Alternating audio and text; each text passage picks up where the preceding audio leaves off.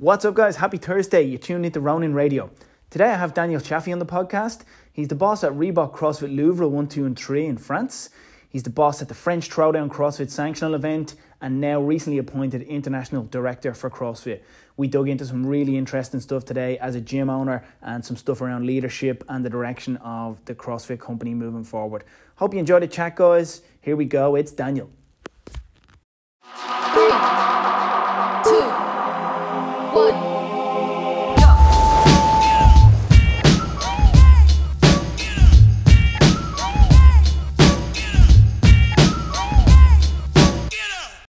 Going to start, Daniel, with uh, a little bit about yourself. Tell me a little bit about yourself going back.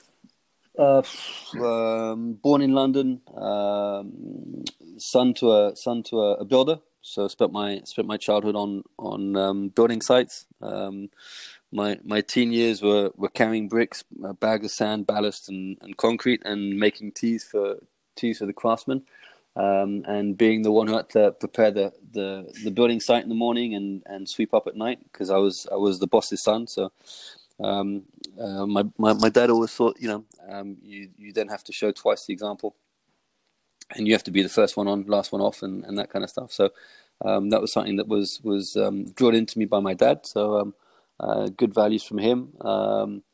rugby was my, my main sport, and then uh, volleyball was a second. Um, so I, I, was a pretty decent, pretty decent rugby player, pretty decent volleyball player, and then um, ended up. Uh, I, I, didn't know what to do at uni, so I ended up taking law, um, and then didn't know what to do with it afterwards. So um, uh, I did two months in in in at um, Store Street Law School, um, and then interning in a in a in a, a solicitor's office, uh, bored to bored to tears. Um, so then ran away to teach fitness, um, which I'd been studying in the evenings on weekends at the the YMCA down on Tottenham Court Road. Um, and that's how I got started into into fitness. Um, and so, like my first, I think my first classes were 1990. Oh, goodness, it was three or four were, were, the first classes I gave. So yeah, going back a while now. All right. How and, old were you uh, at that stage, Daniel? Um, 20. 20. Okay. So nice. when I was, so when I was at uni, I was studying law and, and falling asleep in the library. You know, you know, your face would get glued to the pages. You know, in the library, uh, you'd, you'd, always be the first one to fall asleep. You wake up and go, "Oh my god, did I snore?" You know, did I draw, draw down my face, sort of thing. And um, I just realized that I needed to, my body needed to move, um, and I needed that balance uh, between um, the, the the mental work for for studying law, but my body was like um, I was I was going cold turkey from having played rugby and always being always being active, and so I went into the local uh, YMCA, which is around the corner from from where I was at uni, and um, and they had all these classes. So I had no intention of being a fitness instructor. I just saw these. I just thought it was a way of okay, well, I can I can I can study something, I can learn something, and and keep moving. So I did uh, exercise to music, step. Uh, uh, prenatal, postnatal, bums and tums, you know, all the all the aerobic uh, panoply that existed at the time. Um, then there was uh, strength training and all this kind of stuff. So I just did I just did uh, RSAs basically at the at the YMCA um, with no intention of teaching. It's just that I didn't know, I didn't want to go into law uh, afterwards. Um, I, I, it took me like four years um, to realize that that wasn't that wasn't for me and um, and because I've been studying fitness, it seemed like a natural uh, natural way to go. I had no money to travel, um, and I knew that I'd been in London like you know all my all my life except for a short stint where, when I was a teenager in the US, and and um, I wanted to travel. I had I had no money, so it was like, okay, what should I do? Go and teach. Uh, so I went and taught classes um, at uh, uh, Club Med gyms. Um, so I went off to went off to went off to Club Med, and um, uh, I was supposed to go for two months one summer in 1995 and I stayed basically like four and a half years. Um, and uh, yeah, and it just went from there. So um, my my master plan kind of kind of hit a brick wall, and then yeah, just kind of winged it from there. Yeah. Right. No nice. intention. No intention to open a gym. No intention to. I, I didn't even know that you could actually learn a living. You could earn a living in fitness. Um, yeah. Yeah. Right. Um, and you're based in France now, right? Yeah, um, down in southwest, down in Bordeaux. Um, so I, I, I spend most of my time here, and then I'm up in Paris. Um, I'll now go up maybe like twice a month, um, and spend spend a, a, few days there each time. because I got the, the two gyms up there. Um, but basically, I mean, you know, the the more the more you you you you, co- you coach and train your team, the more they become independent, um, and then the more they actually work better without you getting in their way. Um, so um, uh, I'm at that point in, in Paris where where before the lockdowns, obviously, um, things were things were running pretty smoothly, and um, I was just there to make sure they had the environment to to, to perform um, and to give them some feedback and stuff. But yeah, so most of my time is down here, which is great because I, I then get loads of good quality time with my son. Um, summer is um, there's some surfing down here on the coast, and then winter, the skiing in the Pyrenees isn't too far and stuff. So yeah, life's not life's not too shabby. Life's not too shabby. Yes. Um, tell me a little bit about the situation with the pandemic in France. How how's it been overall? Well, I mean, a lot like the UK, right? So it's been, you know, um, the first lockdown was like two and a half months, which I think was pretty similar to, to the UK. It's like from mid mid March for two and a half months, and um, and then we opened up for like between two and three months, depending on which region of France you were in. Uh, if you're in, if you're in Paris city centre, which we have two, it was you open up for a little little little less, and then end of September on the 23rd, um, the prime minister came on, made a speech, and said, as of the 25th, all gyms will be closed. It's like, seriously, gyms? It's like, yeah, all, all gyms will be closed. Okay, so we were we were the first ones to be closed down. Um, can you hear me, mate? I'm, Yeah, I've got a, I can't. A bit of a interference online, but yeah, I, I think you can. I think you got me. So, all, all yeah, all gyms were closed down. Um, we were given two days' notice, um, and we were doing. I mean, it was it was a cracking um, uh, July, August, and, and beginning of September. Um, I mean, there was there was there was you know there were prospects, um, uh, people that people that would have been would have been way further back in the decision making process pre pre pandemic, and that the pandemic had, had, had kind of brought it you know to the forefront of their their their their, their decision making process and um, saying oh this is you know if we get another few months like this then we'll we'll get back to pre pre pandemic uh, um, numbers and um, they just closed us down within two days and we've been closed since the 25th of September. So um, we're now going into Feb. So uh, I'm, I'm losing. I'm, I'm I'm not really counting anymore because it gets a bit depressing. But it's like four and a half months, something like that. Yeah. So um, we've been close since then, and then since the beginning of Jan, we've been allowed to coach outdoors. Okay, Um, so we can something. yeah, we can coach up to five people outdoors. Um, so, uh, um, which is which which isn't great for January, obviously. I mean, you know, I think you guys Yeah. have got you guys have got snow today or something. So, um, Yeah, it's Baltic. yeah, so it's not it's not you know it's like it's like not the not the best, uh, but the the um, you know the, the, the members at the of the boxes are uh, are just happy to be able to do something other than just burpees in their living room. So, um, we're getting quite a good response from that and that's the situation now. So um, financially very tough, and you see that you know the, the accounts go into you know redder and redder um, month after month. Um, but we only have two choices. You know, one is you say, okay, well, actually, you know, I'm not going to open up afterwards, and so close down as quickly as possible and, and, and cut your losses. But then you're disappointing, you know, hundreds of members, and you're disappointing your team members and the people that you've grown over the years, and you're throwing away years of investment in life.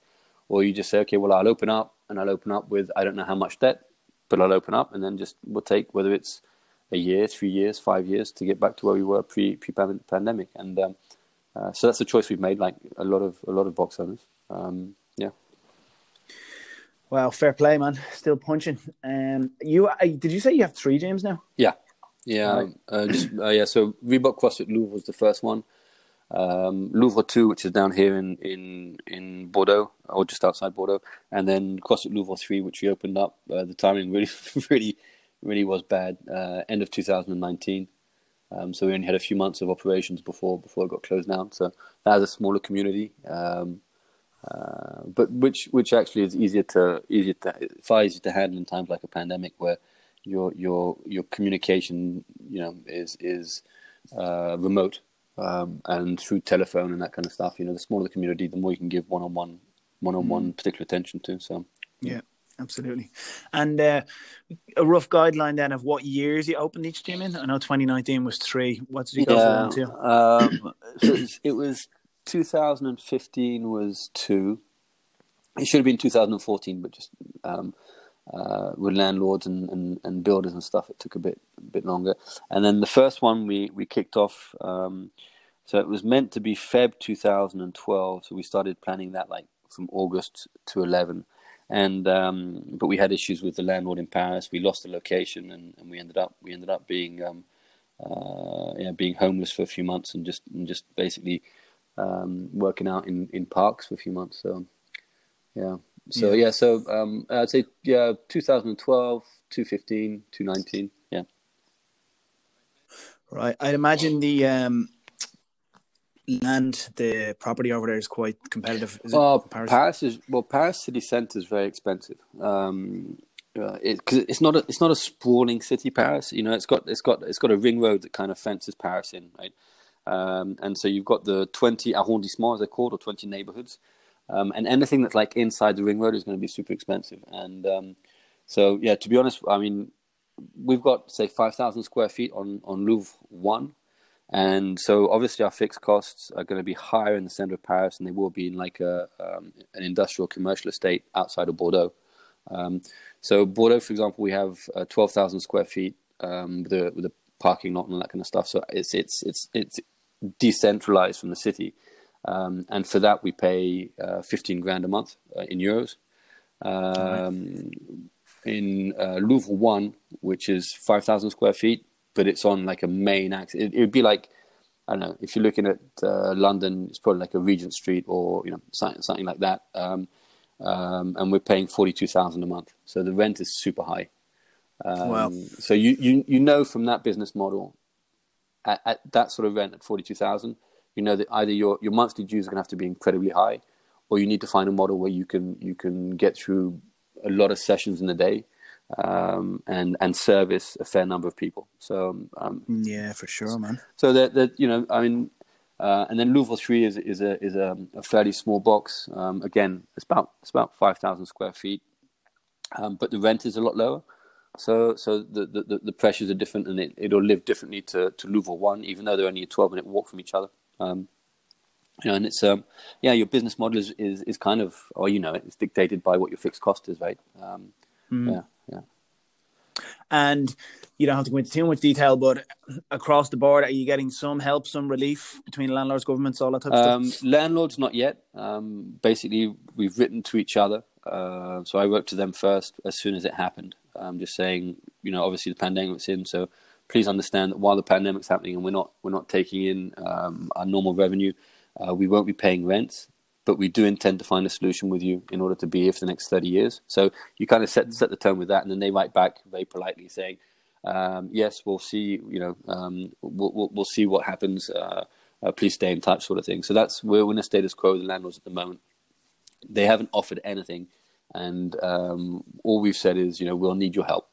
And that's that's basically it. And, and when we know when we're going to come out, that's when we'll sit down with all the landlords. Um, but I mean, the way I'm I'm handling the finances is worst case scenario, no help from any of the landlords, and that way I, you know, and okay. that's even if your bank account is saying you only, you know, you only X in in in, in the red. Well, no, I mean it's it, if I'm taking all fixed costs into into account, it's you know, it's it's it's you know, X times X times three sort of thing. So um, mm. um, so with landlords nothing, but and then with the government, um, they're doing well. They're doing per company, and because so they're not doing per establishment, they're doing per company. So we have three establishments in one company. So at the moment, we get 10,000 euros per month help. Um, but we have across the board of the three uh, boxes, we have 82,000 euros of rent per month. So mm. um, yeah, um, if we didn't have the, the, support of some of our members, we'd be would be in, in very deep trouble financially. Mm. Um, but uh, I mean, yeah, uh, I mean, ma- mainly the, the, the money that's coming in from the members supporting the box and doing the Zoom classes or, or, or pitching up and, and going outside is paying the coaches. Um, mm. And that for me is important because, um, you know, we've been closed like four, four and a half months. You can easily lose sight of your coaches. You can lose connection with your team. Mm. And, you know, we haven't spent the last you know, eight, nine years um, building what we've built and, and, and developing our team to lose them because they think they have to go and work in, you know, they have to go and work in a in a in a uh, a phone store or something, you know, to, to make ends meet and stuff. So, mm. so my, my main priority, even if it means the company is getting slightly deeper into debt, is to make sure that uh, those that are full time employees are taken care of. You know, they're, they're on um, furlough schemes. You call it, is it? Uh, you know, the, the, the unemployment yeah. rate. So they're they're taken care of. They've got that, and then Um, so they they've got you know they, they can pay their rents, they can put food on the table.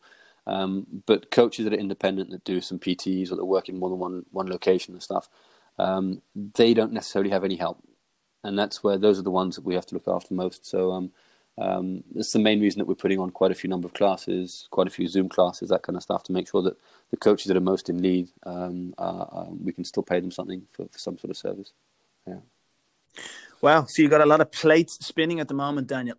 Um, well, uh, but I, yeah, but there are people helping me spin them. I'm, I'm not just two hands, so um, right. Uh, yeah, I mean, you, you, can you can only add a plate if you've got.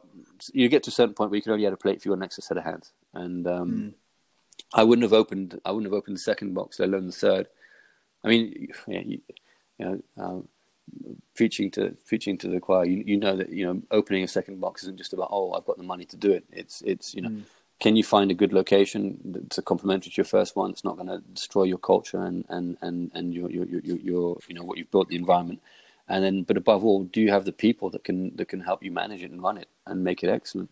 And it's the mm. people that take most of the time. Money you can find, and locations will always pop up but developing people that understand what you want to do, how you want to do it, and the culture that you want to do it with, that takes time to develop. And um, and that's, I mean, so you can be you can be financially poor, which I suppose most boxes are today, because we've been closed for so many months and we're suffering, and you know, and we're seeing some outgoings and and, and you know, the, their bills coming in and their taxes to pay and all this kind of stuff.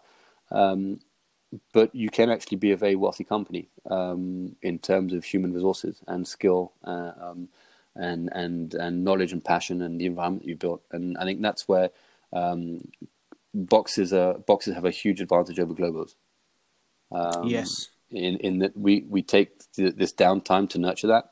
You know, the, the number of box owners that are spending time um, training their teams, uh, studying with their teams, doing online courses, doing Zooms, you know, uh, book clubs, um, you know, all, all, that kind of stuff is, is, is amazing and you see what the Globos are doing. They're doing nothing. They just furloughed all their employees. They took all their all their mm. coaches, all their managers, their reception staff, all this kind of stuff. They said, "Okay, we're closed. Okay, bye guys. We'll see you when we open.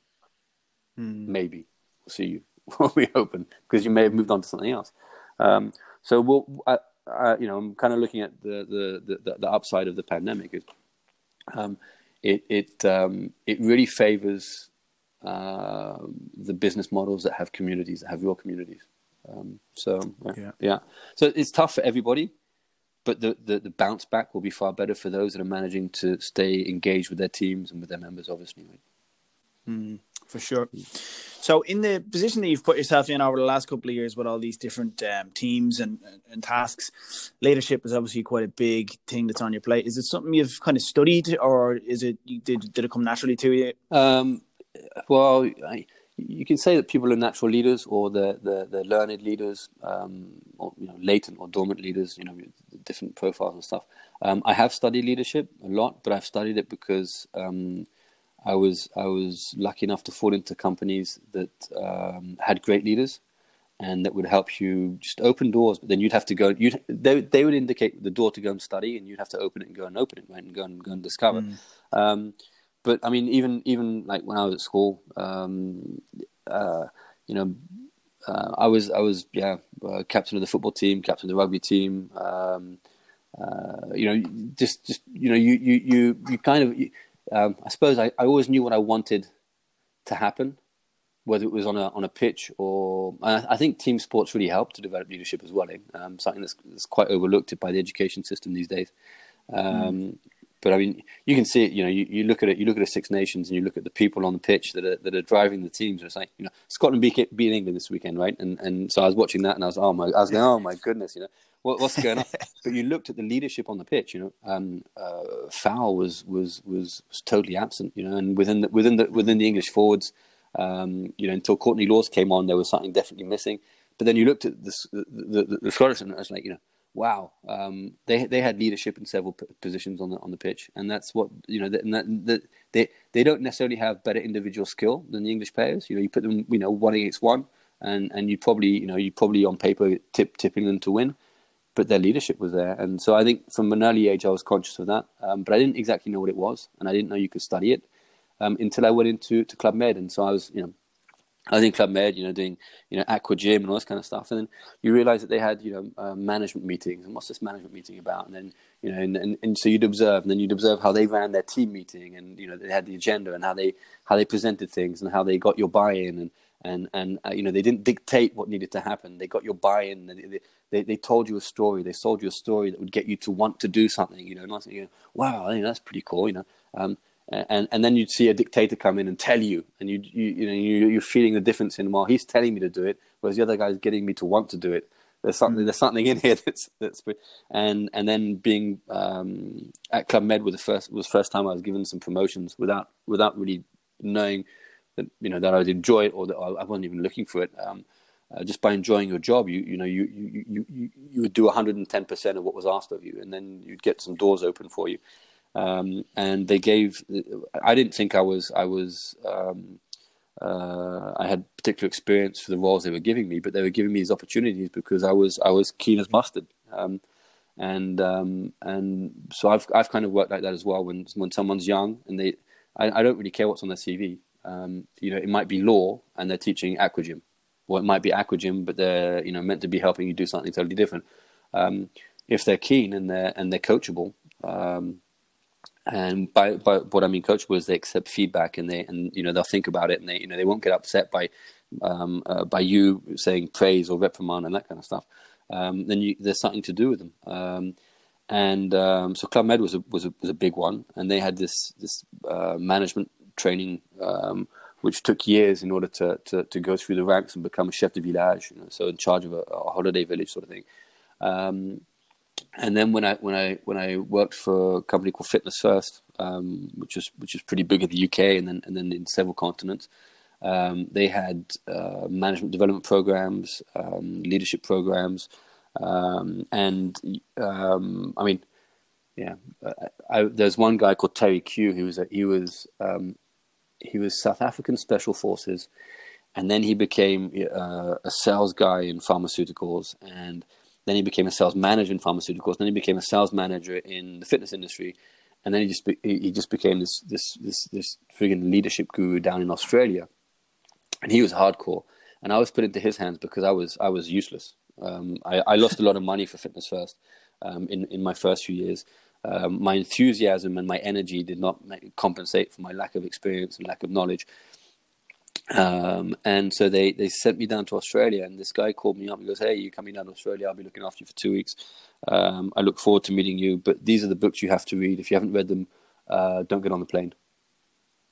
And I was like, "Wow, this guy, this guy's hardcore." And, um, He's setting the standard. Yeah, yeah, yeah. And then, then I then I got off the plane, and um, he met me at the airport, and he had a coffee, and he was really great. And we got in the car, and he goes, oh, "I'm going to take you to I'm going to take you to your hotel," and then and then um, I'll give you ten minutes to get settled, and then we'll go we'll go to work. I said, great.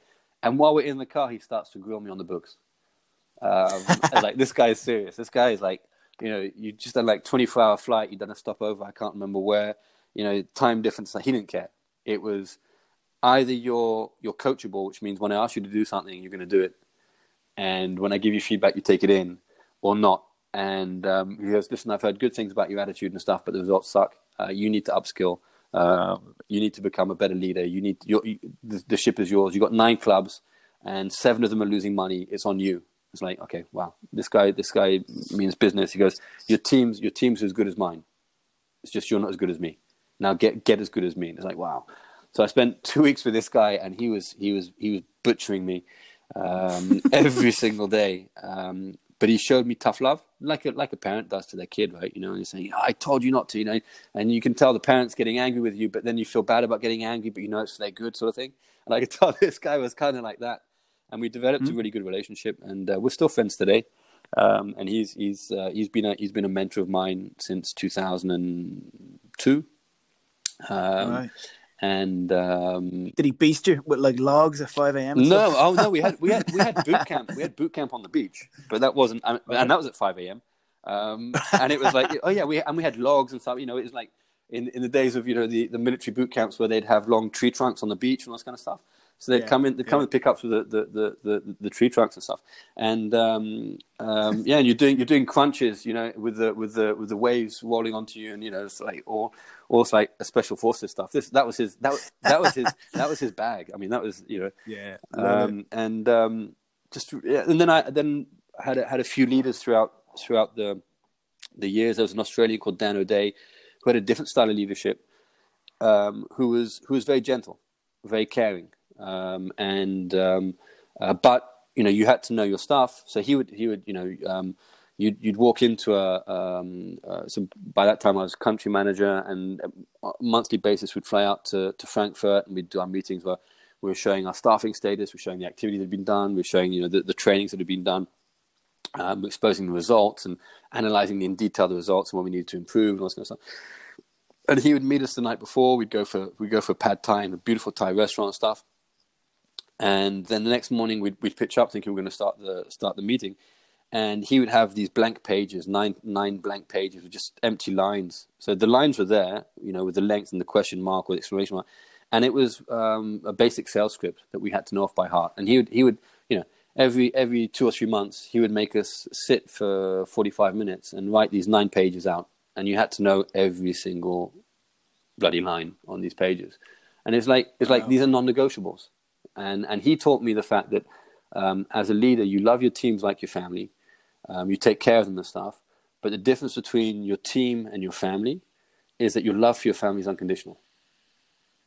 The love for your team is you're going to put the work in and you're going to respect the, the non-negotiables. And so you have to establish what these non-negotiables are with your team very early on. And and that's what he did with us. Um, and I mean, but he, you know, uh, we're still mates as well. Uh, he's down in Australia. He works for um, Virgin Active um, down in Australia. He's a brilliant manager. Um, when he came into when he came in to run Europe, I just moved into my first flat in Paris. So before that, I'd been I'd been um, uh, I'd slept in a car for a while. I'd been bumming on couches. Um, uh, I'd slept in in, in flea-ridden motels, uh, spending all my all my all my all my salary um, while getting beasted on results and all this kind of stuff. And I moved into my first apartment, and um, and he goes, "Oh, you know, show me show me your apartment. You take a video and show me your apartment." So I sent him a video of my apartment. And he goes, "That kitchen looks small, man." He goes, "You don't even have a microwave." I said, "Yeah, I know. I know. I got to sort myself out and stuff." You know, laughing. And the next visit he did to France, he came off the plane, and he had a a, a box with string on it, and he was holding it by the string. And um, um, I, I pick him up and, and get him in the car and stuff, and I go, you know, what you, you know, what do you what do you bought? You know, what's what's, what's what did you get at duty free? He goes, oh no, this isn't at duty free. I got this at a at a at a at a, um, at a store in, in Frankfurt. I go, okay, great. He goes, um, so take me to your place. Oh, what, I'm going to go to the office. He goes, no, I want to see your flat, man. So we go to my place, and he brings this box out, brings it up to the flat, unwraps it, and it was a microwave. Um, so he he bought me a microwave in Frankfurt. Got you know, got it on the plane, brought it over, you know, and and and um, and and for me that was that was like you know this guy cares about me. Uh, he, he cares about the quality of my life. He cares about that my life improves through working with him. Um, he listens. Um, he, he's into small detail. Um, he never, you know, on my birthday, um, there would always be something arriving on my birthday from him, uh, and that continued for years after we worked together. Um, and it was like, well, okay, so there was a very different tact in leadership, and so that taught me that leadership had different, you know, there were different variations of leadership. Um, one theme within within the leaders that I worked with is that there were non-negotiables um, that that just had to get done, um, and that was it. Yeah. That's a nice uh, tip for anyone on uh, a CrossFit gym, isn't it? Really, with their own teams, start with those non-negotiables. Yeah, yeah, but also um, take time to explain them. You know, the the the why is really important. You know that. You know, it's, it, yeah, I I know you've you, you studied all this stuff, but for some of your listeners, you know, we often we often talking about what has to get done, what has to get done. But if someone understands why, so the non-negotiables, we call them expectations. It's not in the contract. It's we give them to people before they join and say, you know, if if you come into the role, these are the non-negotiables. Um, take them home, read them, write questions, and then and then on our next meeting, if you want to meet after you've read these, if you want to meet, if you have questions after these, then we'll sit. You know, I'll, I'll take you for a coffee, I'll take you for a beer, and we'll go through every single one. You know, bring bring pen, pen paper, and all your questions. because that would be a very important meeting. And so that's what we do with everyone coming into the company, whether they're an intern, whether they're a mature coach, whether they're a receptionist, whether they're a salesperson. Um, you know, um, I don't recruit managers. Managers have to come through the ranks. Um, if I can't if I can't bring managers through the ranks, then I'm doing something wrong with my, my recruitment and my my my development of my teams. Um, but on every other every other role, those expectations are laid out, and then we then we take time. Sometimes it takes like two and a half hours to go through them because um, you know uh, the the the coaches, for example, um, uh, they have uh, I think it's like three and a half pages A4, you know, and each one or two lines is an expectation, um, and and it goes down draws down to as much as you know um, no chewing gum inside the box. Um, if you're coaching outdoors, um, you don't wear sunglasses while you're talking to people. Um, you stand on the left hand side of the board when you're doing the brief. Um, I mean, it's like that's that's how detailed uh, we, we, we like to get on our on our expectations, um, and we explain why. We explain why for each one, and if they don't agree at the end of that, then that's fine. But these expectations are really powerful because if someone's not fulfilling them, it's easy to come back and hey man, you know, do you remember that expectation about 10 minutes, you know, being ready 10 minutes before your first class to work with the members? Yeah. Dude, it's seven, right? You know how important this is to me. Yeah. Okay. Yeah, let's get this right. Okay. Listen, I love you. You're an important part of the team, but these are the sorts of things we can't afford to cock up. Do you agree? Yeah, mm-hmm. I agree. Okay, thanks, mate. Let's get on with it. And that's it. So they're like a they're like a bible of reference um, for performance. Yeah, it's it's and it, and it means that I can step away, and I know that you know um, the the guys leading these teams now are uh, the guardians of these expectations, and they're they're as um, they're as adamant about the need to fulfill these, if not more so than I would be. I tend to I now tend to be more chilled out about them than than, than the guys leading the teams. Um, but yeah, yeah, um, really important, really important to take time to do those, and and and for each role, obviously, yeah. yeah. Mm. So moving on from your own that was kind of your own stuff with Louvre. You mentioned a country manager, the country manager role for CrossFit oh, yeah, company. Yeah. And then uh, we moved recently into the international manager role. Am I correct? Yeah, it's it's um uh it's a role that was created that that, that um there was a guy there was always someone running the country managers, um but they were always based out in the U.S. Um, so they weren't really an international. It wasn't an international person in the international role, it was still someone very much either in Santa Cruz or or down in San Diego. Um, so yeah, um, based on U.S. time, based on U.S. culture, based on uh, the issues in the U.S. and and you know, um, uh, so it, it, it, it, we were we were out like sentinels as country managers, and there weren't many of us. Um, and uh, uh, the the person running us in the U.S. Um, we, we, we had a, guy called Jimmy Letchford who was wonderful. He he he he he he protected us. He gave us as much as he he support as he could. And then we had a lot of other guys who who just didn't really understand the role because um, they hadn't they hadn't come through the ranks. They um, and when I say coming through the ranks, it's you know they hadn't coached x x thousand number of classes. They hadn't opened up their own box, you know, at, at bloody six a.m. You know, with, with your, your your fingers are, uh, you know, you haven't you haven't slept a good night's sleep. Your fingers are free, freezing cold. You know, and you, you got your members pitching up in twenty minutes, and you know, and you, you realize, you know, oh god, you know, toilet number two still blocked, and you know, and, and, you know all that kind of stuff. Like, oh, I haven't done the whiteboard yet. No, you know, uh, you know, yeah. and you, you, go and one of the light bulbs pop, and you know all that kind of stuff. Um, and until you've done that, until you've done that, you know, day after day for years. Um, it's hard to be good in the country manager role or in the international role, I think. Um, and so we're really lucky now. I mean, all the country managers come from this golden triangle of having coached a ton um, and are all box owners. Actually, uh, every single one of them at the moment is is spends probably more time in a box than they do anywhere else, and so they can relate to the the affiliates, which for me is you know, the country manager role before had no real clear expectations. Now we've set, uh, you know, coming from our previous conversation expectations, one of the first things I've done is set expectations um, uh, for the country managers um, and um, the the communication and being a point of contact and giving a quick response and um, being a shoulder to cry on and an ear to listen um, to affiliates is is is the first thing. And you can't really do that unless you've been an affiliate or you are an affiliate. I think um, and and it's hard if you're not in the same time zone. So um, that's what we've tried to do in the first couple of months. Um, we've got some new country managers in. Uh, some older, more mature country managers have expanded their territories because they can, as in they they, they have the bandwidth to do that. Um, so we, those were the first decisions to make, um, and um, I'm really happy. You know, we, we we've now got someone in Korea where they've they've got a they've got a, a burgeoning uh, community with, with more than 100, 100 boxes, but obviously it's language specific. You know, very few Koreans actually speak good English, um, so there's always this there's always this communication lag. Um, in the Russian speaking countries, so the Commonwealth of Independent States, as it's called, um, we've now got a we've now got a, a point person there, uh, Dimitri, um, uh, because obviously, again, you know, um, uh, it's it's not just about being in the same time zone and being in the same culture; it's the language barrier as well. Um, you know, the, the, advantage for for many countries like you know South Africa, Australia, the UK, and a certain extent Canada, etc., um, is that you can get you can get good info. You understand the training courses and the seminars and the online courses and all this kind of stuff um, that a lot of these other countries don't. Um, so they're they're limited to a level one that gets translated and the, the level one evaluation that gets translated and end of story. And that's their only contact with with CrossFit throughout their entire life. And that's what we need to change in a lot of these ter- territories. Mm.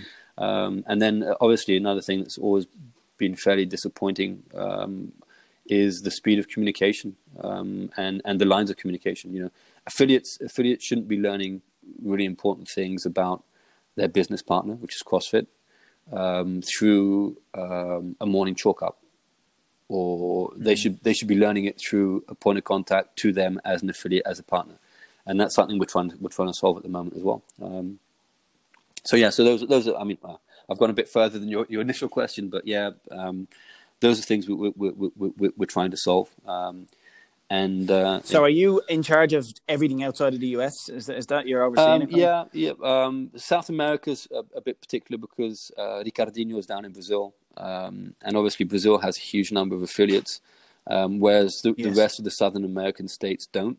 So he's he's got bandwidth. I mean, you know, you got you got some some large countries in in South, South America that have only got like you know seven affiliates, whereas whereas Brazil had like a thousand.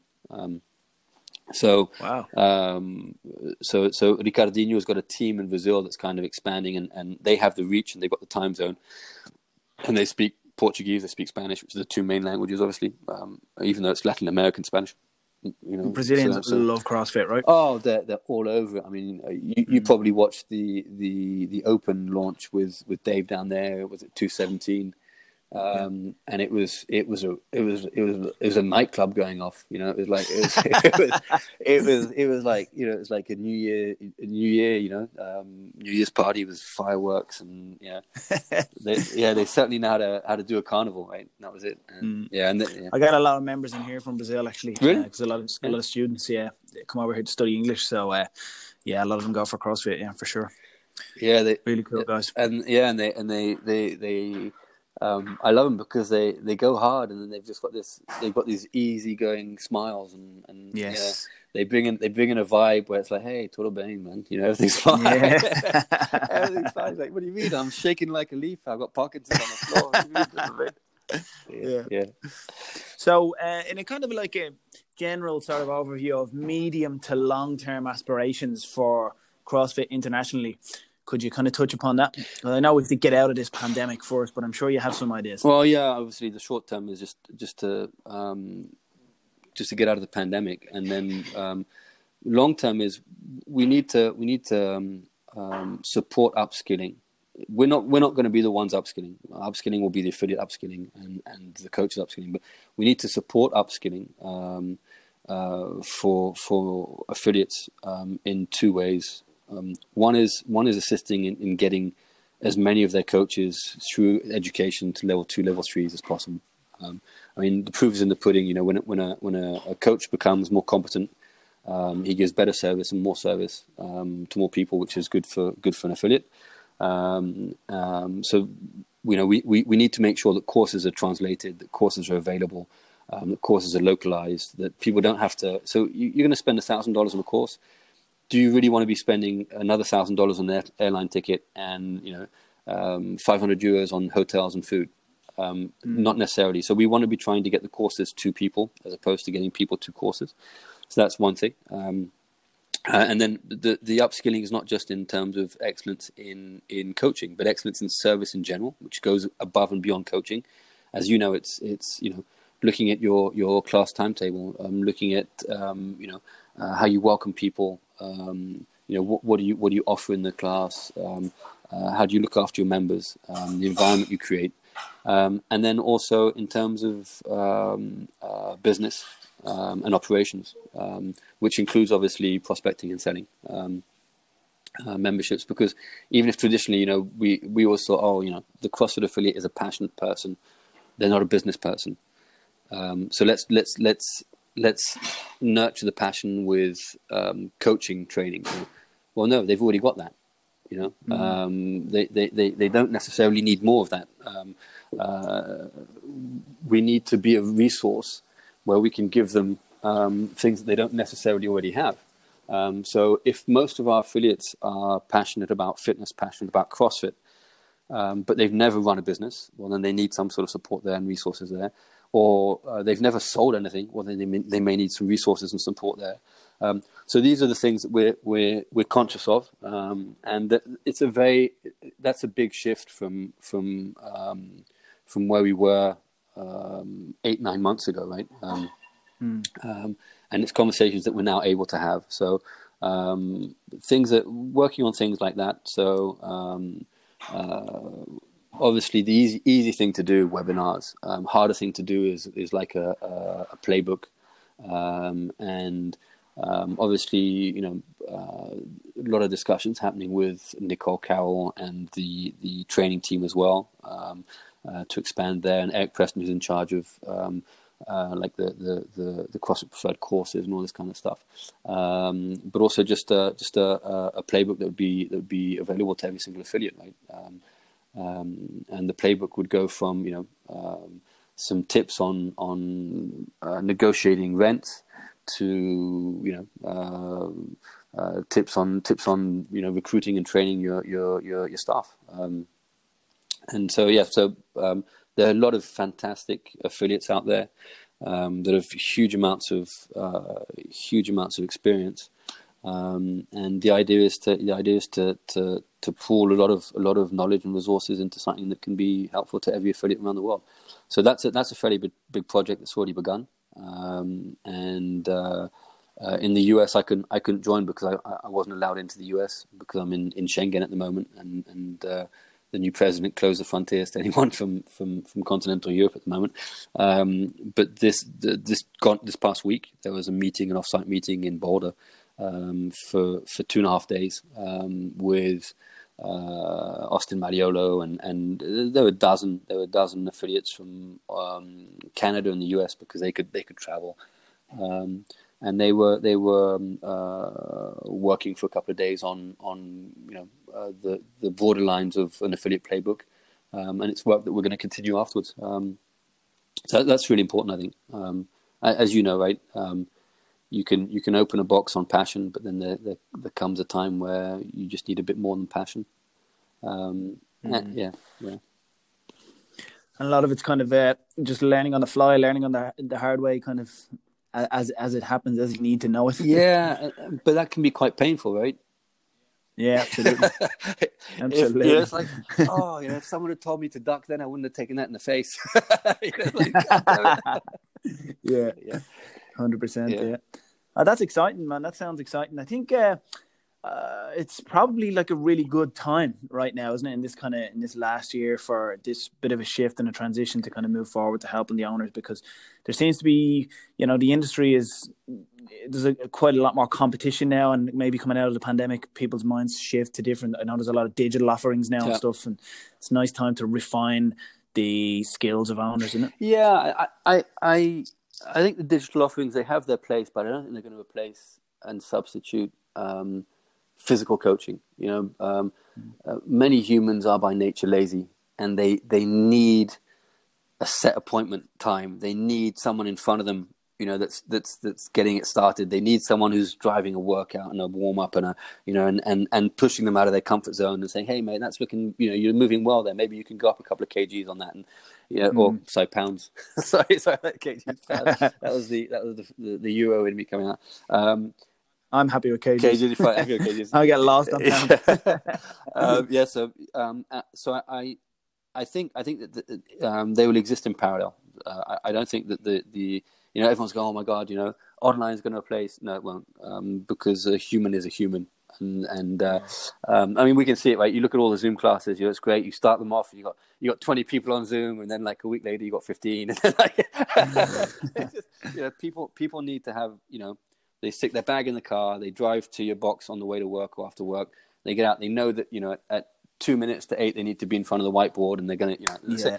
Um, so uh, I, I don't think that's going to be an issue. I, I, I do think it's a good time to uh, give more resources because I, I, yeah, as you said, there's more competition, um, um, and and but also uh, the the guys that are pushing the doors of the boxes. You've been around for ten years. You celebrated your ten year birthday with Ronan not long ago, and uh, so you know this, right? You've seen your, the the people pushing the doors have changed. Ten years ago, they were people that they knew Dave Castro, they knew the games, they knew who you know, they knew who Mikko Salo was. Um, you know, you got guys that are pushing the doors to, to the gyms now, don't even know the games exist. Right? They have they have no idea. Um, they have no idea who Rich Froning was or is, uh, or or you know, Matt Fraser's taken his. Who's he? You know, it's like you know, Matt Fraser's retired. Who's Matt Fraser?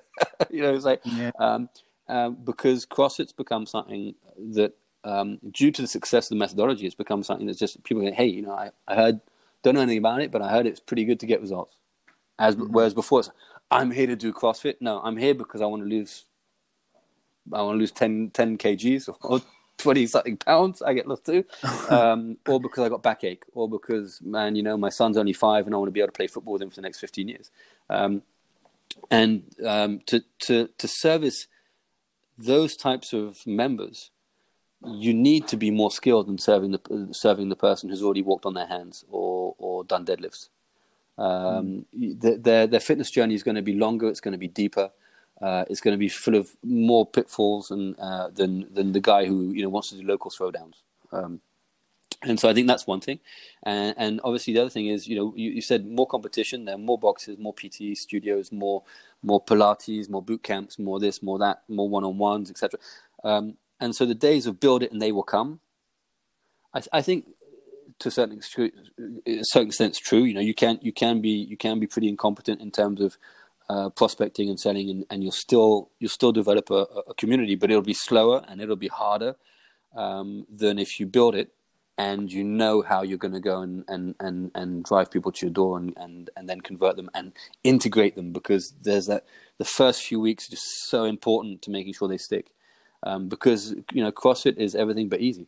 Um, and uh, you know some people just like easy. So you know we need to we need to know how to how to how to um, on ramp or what you know give, give fundamentals but not just that but also make sure that our our, our coaching is, is is good enough and every single one of our coaches is good enough in order in the hour to to please the guy who's been around for the last seven years but also the guy who's now maturing. He's been here for two three years. He's maturing but also the newbie who's only done five classes. Um, and that's a that's a very definite skill set. Um, yeah, um, and it takes time to develop, but also you know um, it means the affiliates have got to be wiser in order to not only not only to be that coach, but then to coach others to be as good as that. Um, definite skill sets in that, yeah, for sure.